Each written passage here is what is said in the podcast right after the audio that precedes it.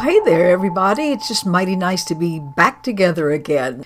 I want to tell you about an exhibition opening that I went to a week or so ago at a fine arts museum on the campus of Rollins College here in Winter Park, Florida.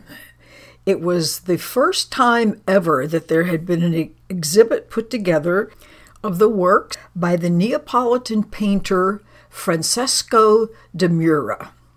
Now, Francesco, in his day, was a rock star of the whole Neapolitan Baroque art world. He was born in 1695, lived a long time, and the really sad thing is that many of his works were lost during bombing raids of the Second World War.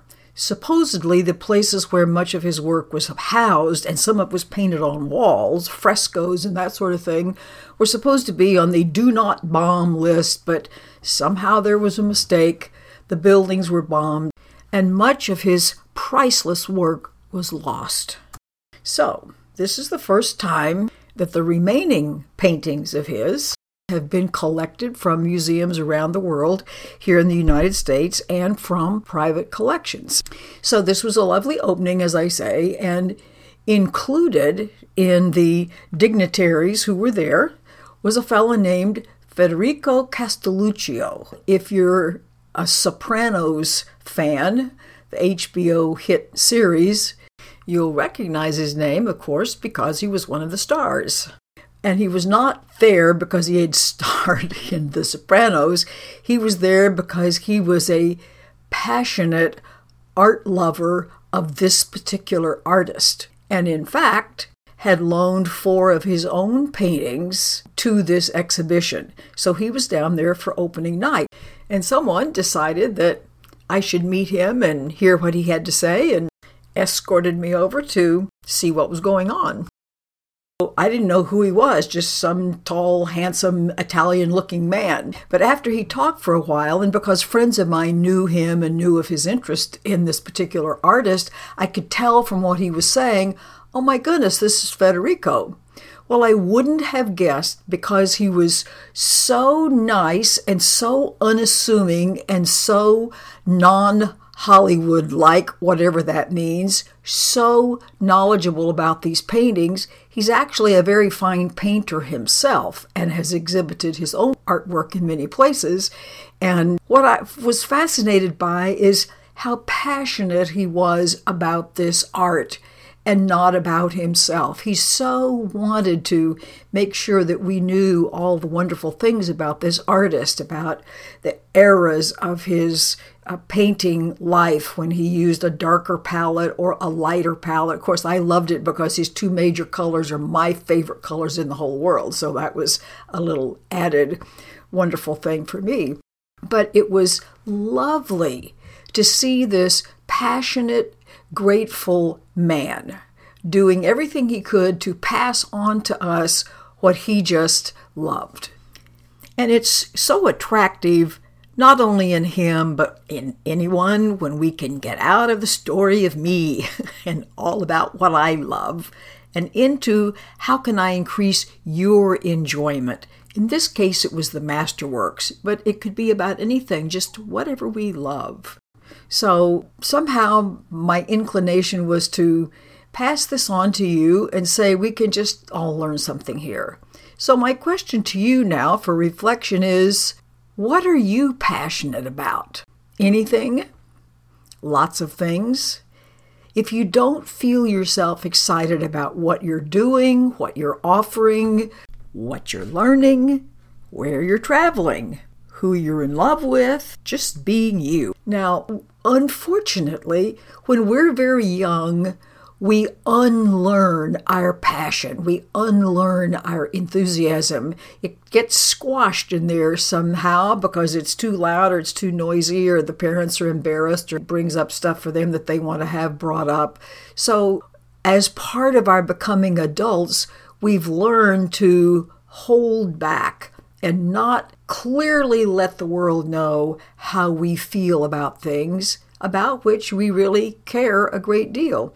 So, if that's so for you, Now is time to rev that enthusiasm back up, to make sure you are offering what you love to offer, or you're pursuing what you love to pursue, or you're saying what you want to say. Just like those little kids who were enthusiastic about everything. I'm reminded of a woman that I knew in another city in my transition between Colorado and Florida, my two major places that I've lived. And in this one year or so of an interim time, we were roommates for a few months. And she was speaking a lot about how much she did not like her job, which was in the insurance industry. So I would ask her, Well, what is it that you want to do? What would you rather do than what you're doing? And she would say, I don't know. I don't have any idea. So I looked around her house where I was living, and there were animal pictures everywhere. All over the walls were animal pictures. On her coffee table was this great big, beautiful coffee table book of wild animals. And I would say, Well, for a clue, as I look around your house, it looks like animals are really important to you. That's all I see. She said, Oh, yeah. Yes, that's really true. You know, what I would really love to do is work for a veterinarian. I would love to be a vet tech. And I thought, well, it's no wonder that you just hate being in the insurance business because that's a far cry from being involved with what you're passionate about and what you feel grateful for and what you feel alive about. And another thing, the rest of us lose out when you don't give your passionate gifts or when you don't give them wholeheartedly or, or, or full throatedly so to speak. And with that kind of passion comes gratitude. We've all heard that gratitude is just the best thing that we can come up with because, again, not only does that change our energy field, it increases the frequency, it allows more of the good things to come to us, it's, it's a healthful thing to do. Lots of reasons to feel grateful, not the least of which is having a love affair with your own life and your own life is always available. You don't have to make a date with it and hope it shows up. So I hope this day you will decide life is too short not to be passionate and love what you do. I love what I do, which is talking to all of you all. Just give me somebody to talk to, and I'm just as happy as I can possibly be. I want you to find that. And it's starting with your source, whatever you want to call that, whether for you that's God or the great mystery or or the source, whatever, of which you are an equal and essential and eternal part, keep this in mind. Source is passionate about you. Source adores showing up as you and just loves seeing you being shining you. Wow, what you mean I am that passionately loved, and therefore there are grounds for my passionately offering what I have to offer? Yes, indeed. Who knew that you could have a passionate love affair with your own life? Something new to learn every day. So, start now. Your passionate love affair with you is available anytime, but why wait? Hope to see you next time. Bye.